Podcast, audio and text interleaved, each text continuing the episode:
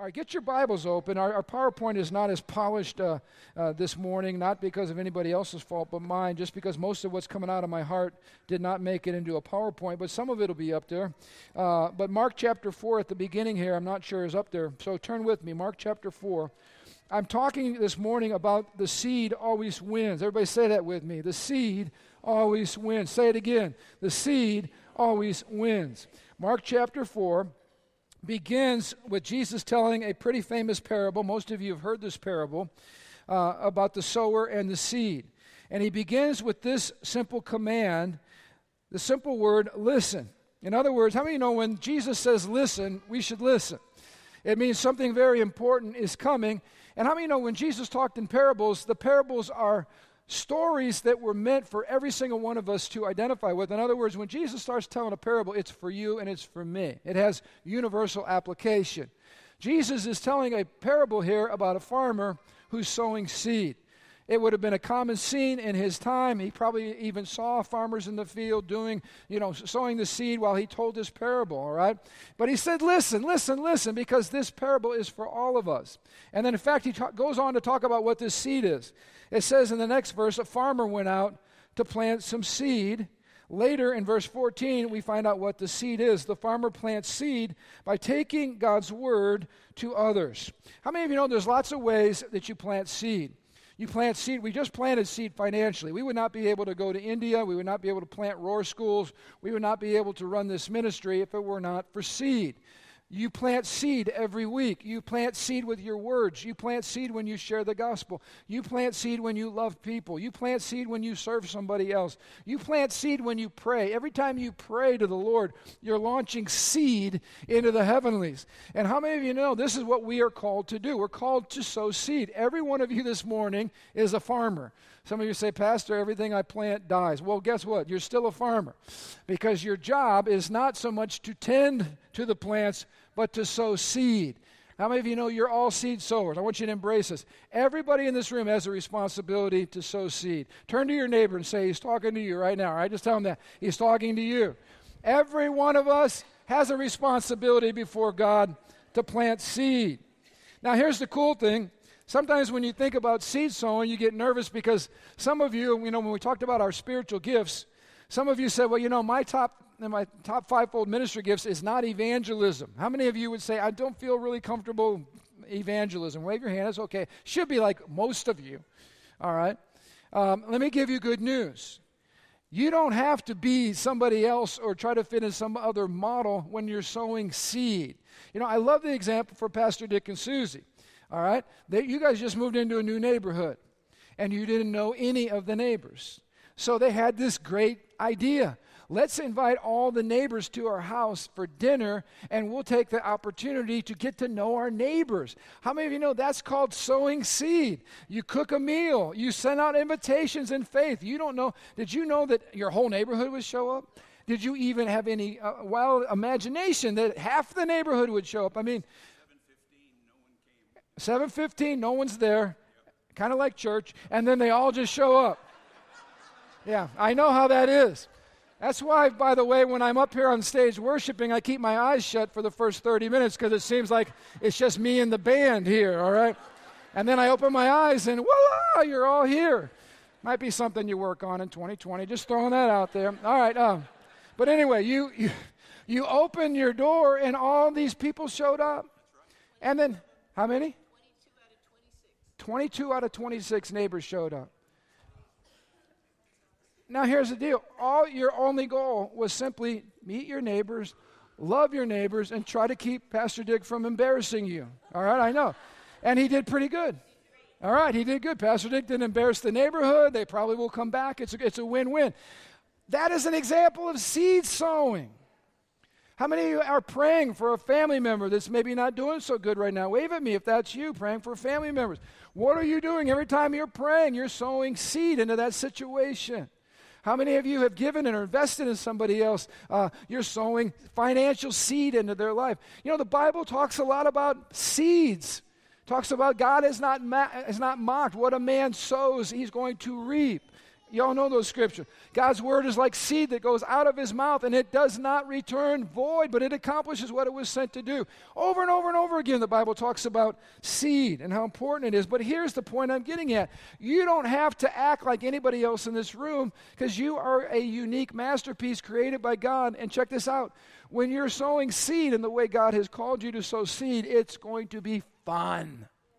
Can you all just smile? If you haven't smiled yet, just now's your chance. All right, smile at me.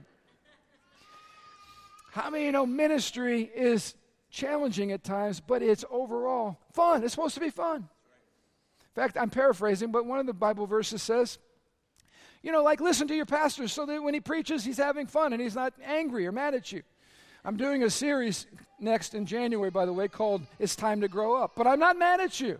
It's just an admonition that there's areas where we need to move into so we're growing this way vertically we're growing up in 2020 all right but here's the point have fun with this and it's especially fun when you're sowing seed when you realize that the power is in the seed itself, not in your sowing of it, or not in your tending of it, or your care of it, but just simply sowing the seed. So we're all planters. We're, we're all doing it in our own unique way. We're all God's masterpieces on mission. But here's the thing I want to challenge you with Can you all be faithful in failure? Not just in success. You know, there's a lot of people, there's a lot of you I'm talking to here this morning. Um, you know, you've had a lot of disappointments in your life. Maybe you've had ministry disappointments. You know, there's a lot of pastors uh, over this holiday season that have probably thought about turning in letters of resignation because they're just discouraged. You know, my favorite scene from It's a Wonderful Life, which, oh, we watched that movie again. One of my favorite movies. You know, there at the beginning where they ask what's going on with with, with George, right? And, and they said, uh, how's, that, how's that go again? Is he sick? No, it's worse. He's discouraged. I mean, you know, discouragement is a disease. I don't mean in the literal sense, but it sucks the life out of you. Some of you this morning feel like your faith has been sucked out of you because maybe 2019 has been difficult. Some of you are sitting here right now still facing some serious obstacles or challenges in your life. And I just want to encourage you. Here's the question Can you be faithful even when it doesn't seem like answers are coming to the seed that you're sowing? You know, when Jesus told this parable, he talked about four different conditions of the soil. He talked about seed that was sown on the hard pathway, right? And what happened? The birds came in and ate it. And then he talked about seed that was sown, but it was shallow seed. It didn't have much depth. And when as soon as the sun came out, it, the, the, the, plants withered and died. And then you remember the third seed. It was sown into the, the, the thorny area where the thorns and the weeds choked it out before it had a chance to get established. And then it talks about the seed that was sown in good soil. Y'all remember that? What, what, what happened to the seed that was sown in the good soil? How much did it reproduce? 30, 60, and 100 fold. The question is this one out of four of the seeds in that parable did not take root immediately. Some of them were stolen. One out of four. Uh, some of you are thinking, man, if just one out of four of my prayers were answered, I'd be feeling really good right now. It feels like I'm not even batting one out of four.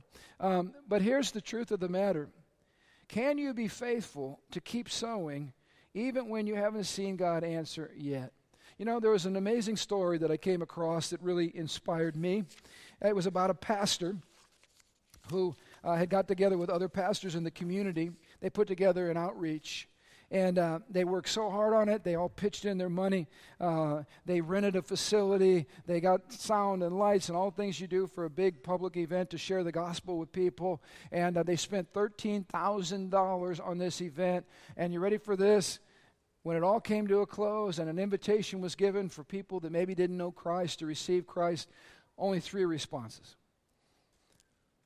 $13,000 for three responses. If you do the math on that, that's what, $4,333.33 or something like that per person that was impacted from the outreach.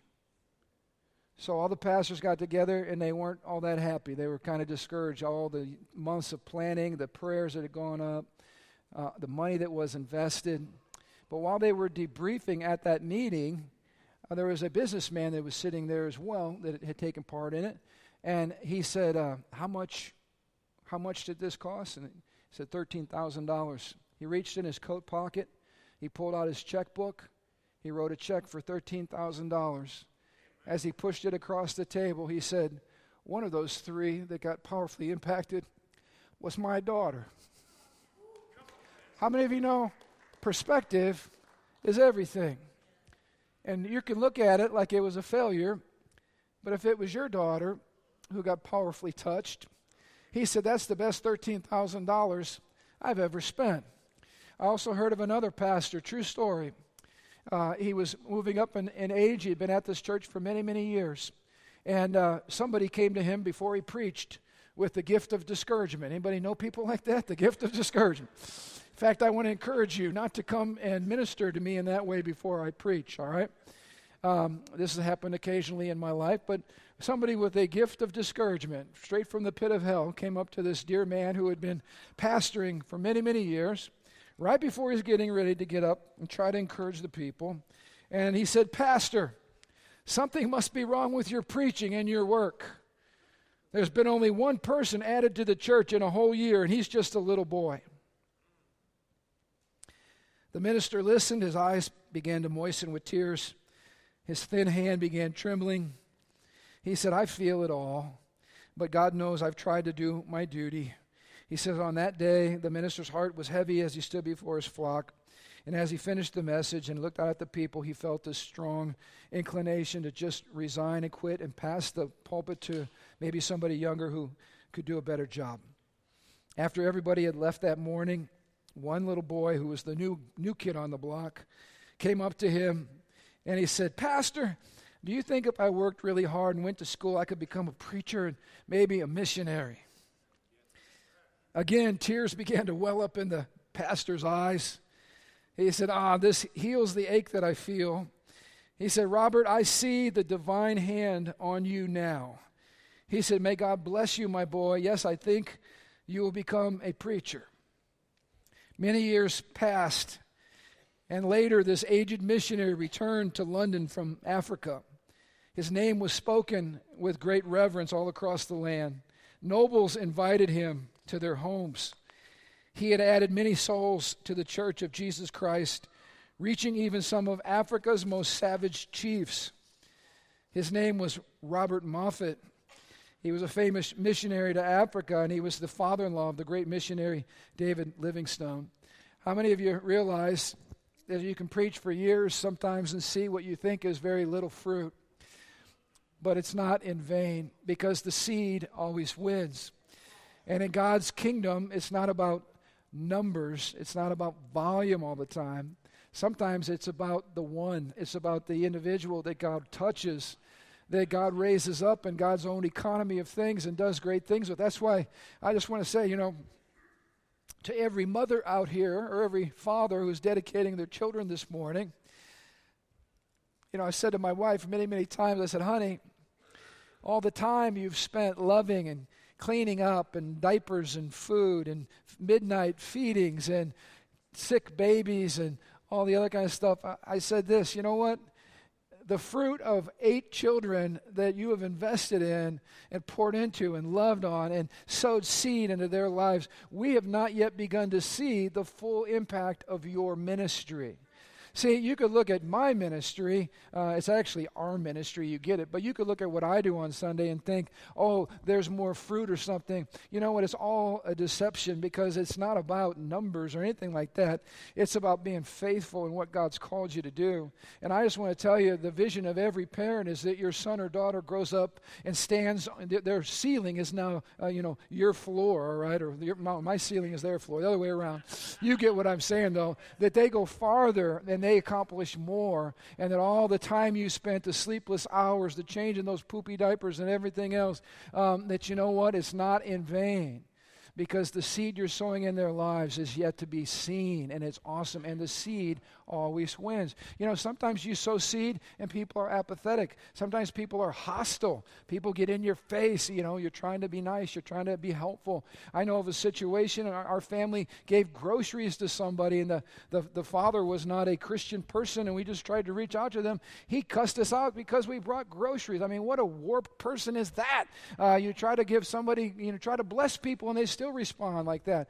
But listen, every act of kindness, every act done in Jesus' name is a seed that goes in the ground. None of it is going to return void because the seed always wins. Here's the question Will you continue to sow when you're not seeing the harvest yet? Will you continue to sow when nothing has changed? Will you continue to give? Will you continue to be faithful? Will you continue to keep casting that seed? You cast it in faith, you cast it in hope, you cast it with expectation, and you never quit believing because the seed always wins. Can God trust you in seasons that look like you're failing when really you're not failing? Actually, I want to say, welcome to the ministry of sowing.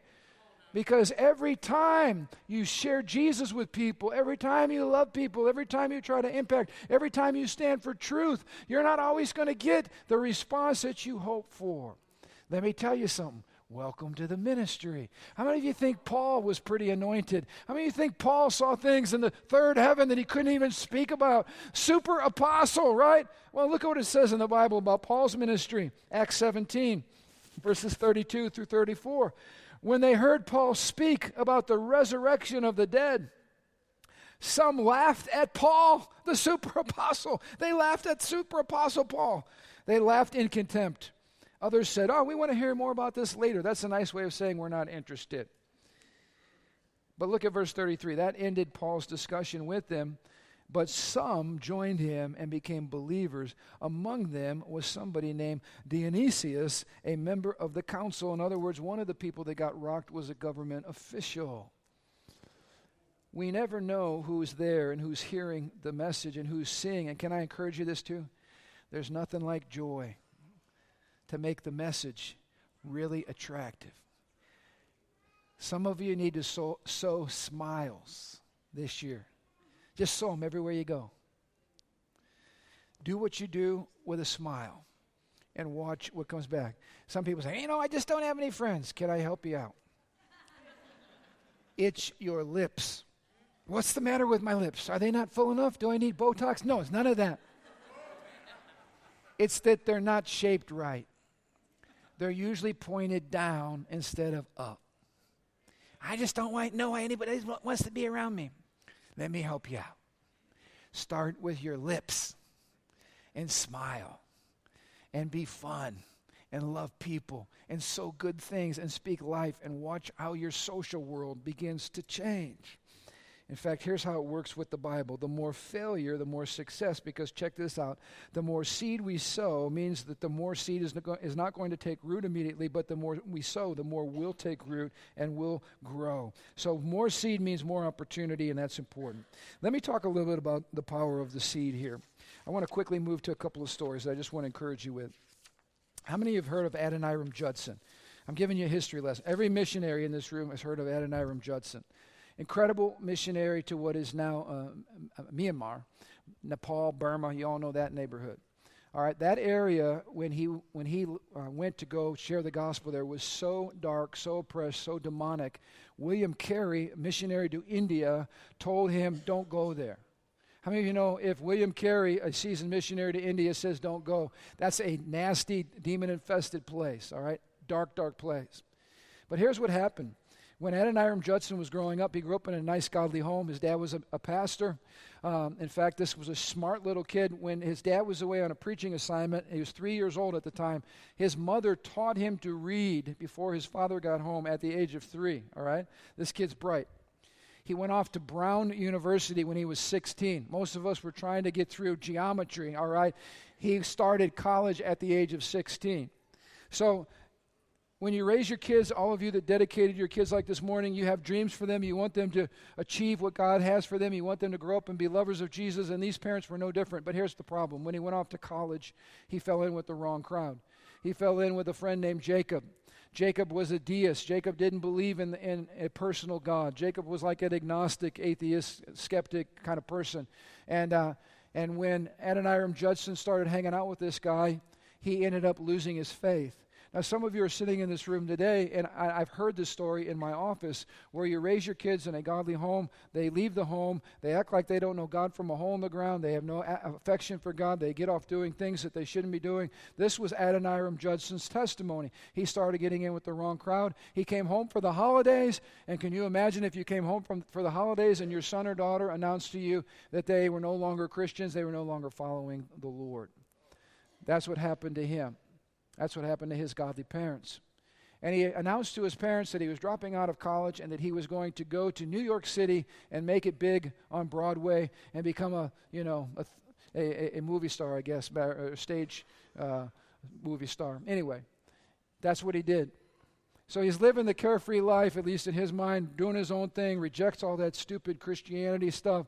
And um, he's traveling one time and he stops at an inn and uh, in those days, they didn't have Holiday Inn, so this was just a normal little roadside inn. And the owner of the inn says, Hey, I'm sorry, but the room I'm renting you is the last room, and the room right next to you, there's somebody who's desperately ill.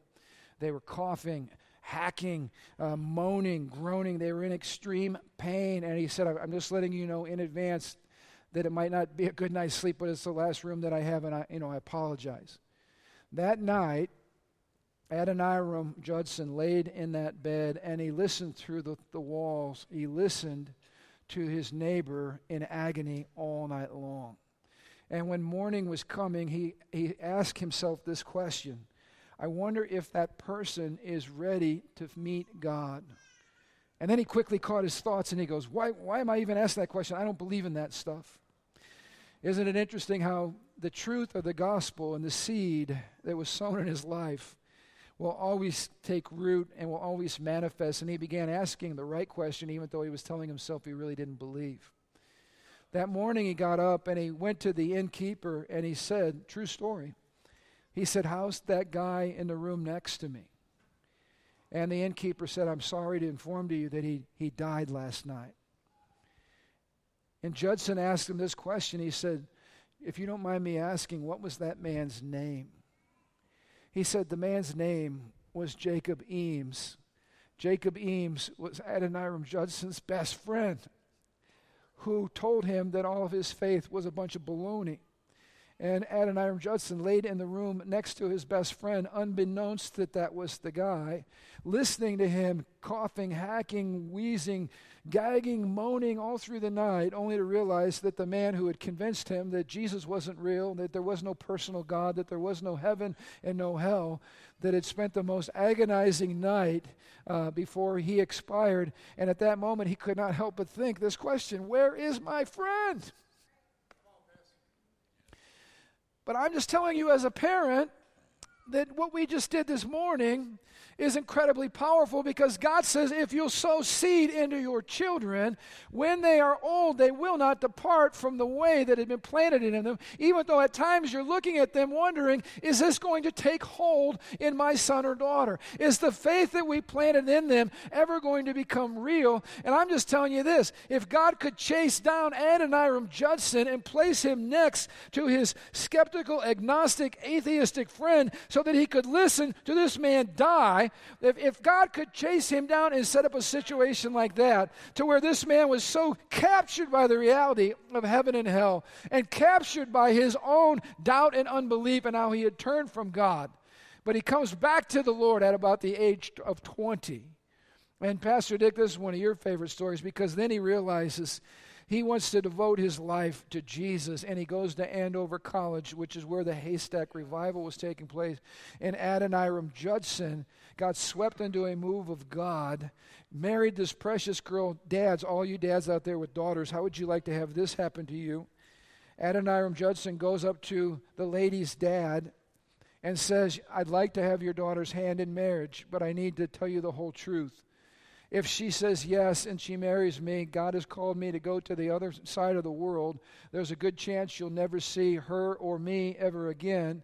And I'm asking if you would be willing to give me your daughter's hand in marriage.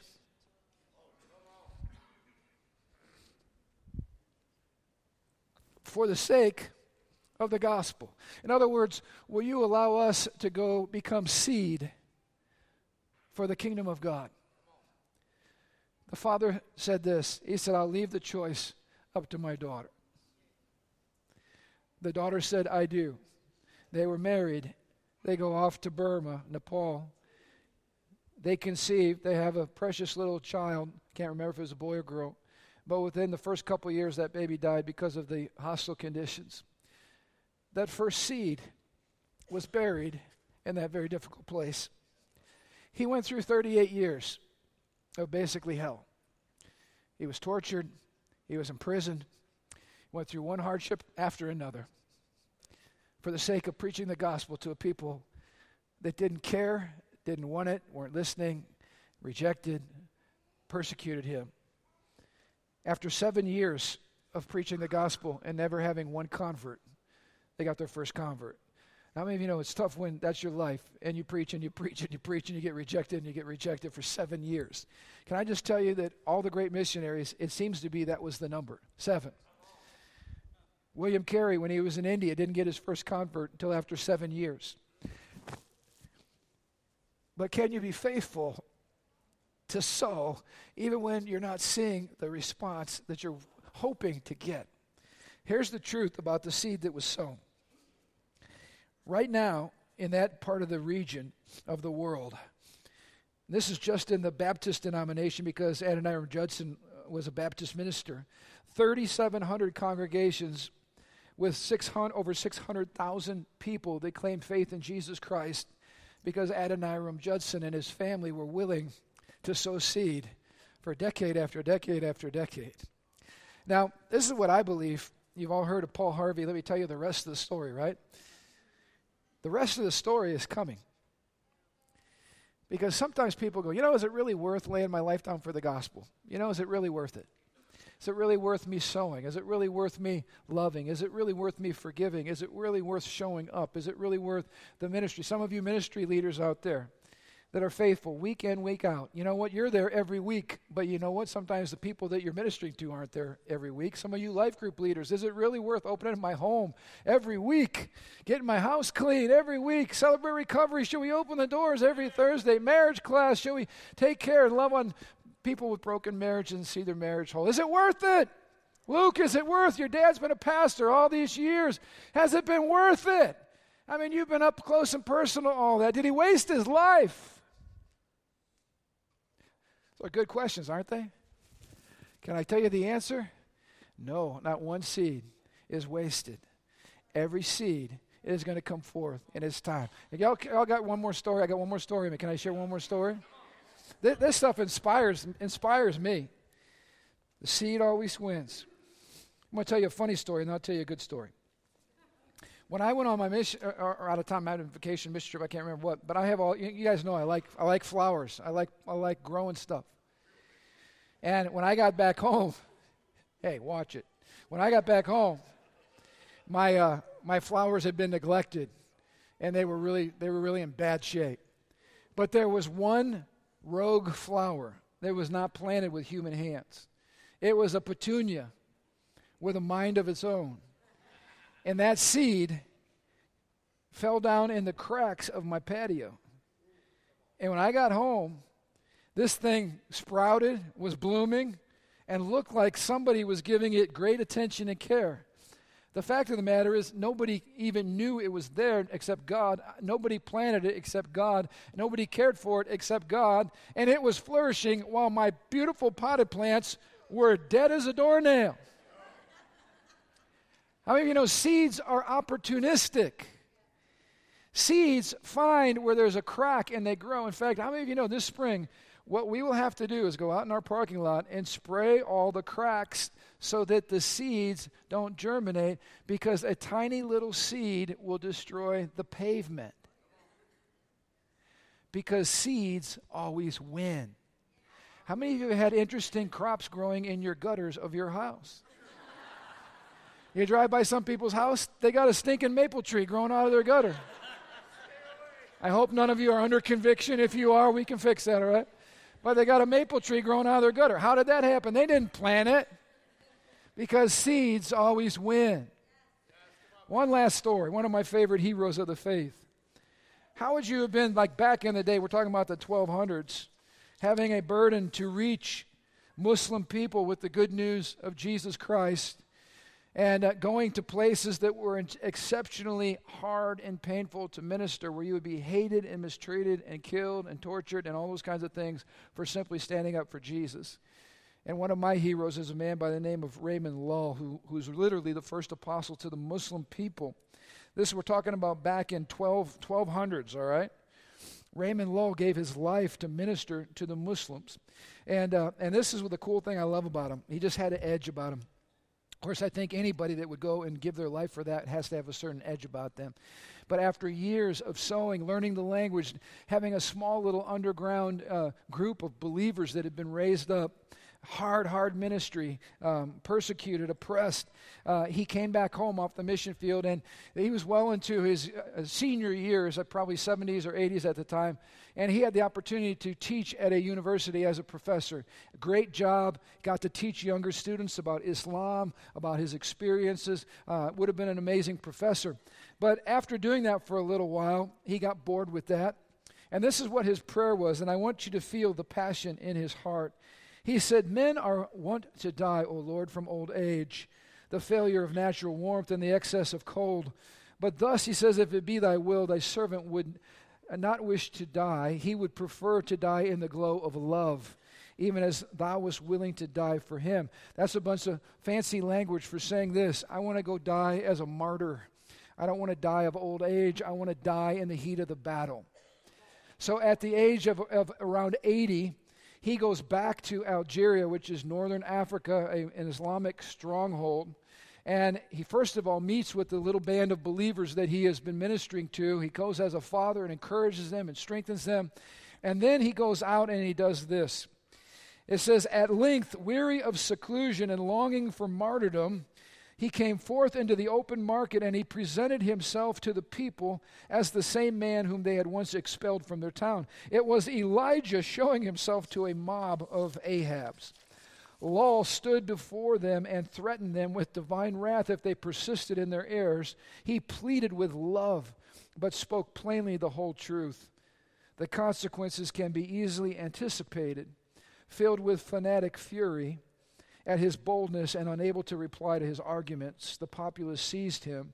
They dragged him out of town, and there, by the command or at least the connivance of the king, he was stoned on June the 30th, the year 1315.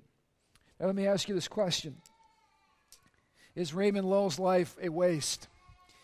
Is giving your life out of passion for Jesus and his gospel, is that a waste of your life? I mean, there, this man in the middle of nowhere dies under a pile of stones, his blood spilling into the sand and buried in obscurity. And is it all a waste? Or is what I'm preaching you true? Does the seed always win? Let me share with you an amazing story in conclusion. Ah, my fourth conclusion, I, I confess. I'm just encouraging myself, and I'm hoping that you're getting encouraged as well. Listen to this. This is amazing. In the early 1980s, I had a mullet back then. Anyway, uh, a truly remarkable incident took place in a North African village located 125 miles east of Algiers. According to the testimony, on one unforgettable night in 1983, with no prior warning and for no immediately discernible reason, God sovereignly descended upon this coastal township with gracious bounty. This is what happened. In that village, unanimously across the village, people were awakened in the middle of the night by Jesus Christ in a vision where Christ revealed himself as the Messiah and as the Savior. It happened in dreams and visions and angelic visitations all throughout this community on that one night. So if you could imagine, we're the village, all right? We wake up in the morning, our eyes are huge. This is a Muslim community. Jesus reveals himself so sovereignly and so supernaturally that all of us respond to the gospel. And I'm going up to my neighbor, Did you see I had the same vision. Did you? I had the same vision. What happens when 500 people have the same vision? You start to realize something sovereign and awesome and miraculous and supernatural has just happened in your community. Look at what happens next. As the Holy Spirit lingered and these simple citizens managed to piece together the magnitude of what had happened to them, a sense of spiritual awe settled over the entire village. In the weeks that followed, their conclusions led to a dramatic wholesale conversion involving some 400 to 450 Muslim villagers. In one night, the number of believers went up in that community 18%, just like that. All right? Boom. It was sovereign, it was a move of God. Listen to this, though. When amazed mission workers who had no direct involvement in this extraordinary development began to investigate possible reasons for why this sovereign visitation took place, they came across a stunning piece of information. It was at virtually this very site that in June 1315, Raymond Lull had been stoned to death by frenzied Muslims for preaching the gospel in the open market the very place where the seed went into the ground was the very place years later when God says this I am not going to let that seed die in vain. Because every seed that is planted for the kingdom of God experiences a resurrection and a win, all right? And I want to encourage you. How many know the seed, God's Son, experienced a death and a burial and a resurrection, and that seed is still putting, giving off fruit in life? Jesus was the seed with a capital S. But every seed we give in His name, which is why, hear me. Yes, we're disturbed. I just saw where, what, 13 Christian people were beheaded, one shot by ISIS over the holiday season. What happens when we hear that? Yes, our hearts are grieved, but listen, don't you dare think that one bit of their blood will not produce an amazing harvest of souls in these nations where Islam has had a stronghold. In fact, even now today, we saw all the horrible beheadings that took place. Even now today, there's revival fires breaking out across these nations where people have said, I've had it with that religion. I'm looking for something that's real. I want to know Jesus Christ. Revival's breaking out. Don't ever feel sorry for a martyr. They're demonstrating with their life that their life is worth nothing compared to Jesus Christ and the gospel. Every one of them will be raised to life. Every one of them will receive an incredible reward. And every one of them have planted seeds that are going to produce 30, 60, and 100 fold. Now, I want to tell you something today. If you are a believer in this place, this year, God promises this. How many of you have had a seed sown in your life that took root and you're born again? Anybody know what I'm talking about? How many born again people in this place? You are the seed that the Bible says produces 30, 60, or 100 fold. I'm asking you right now, what do you want to produce? Are you a 30, 30 fold believer? Are you a 60 fold believer? Or are you going for the 100 fold? Any hundredfold people besides me. Doesn't mean I, it means I'm going for that. You hear what I'm saying? The seed multiplies and the seed always wins.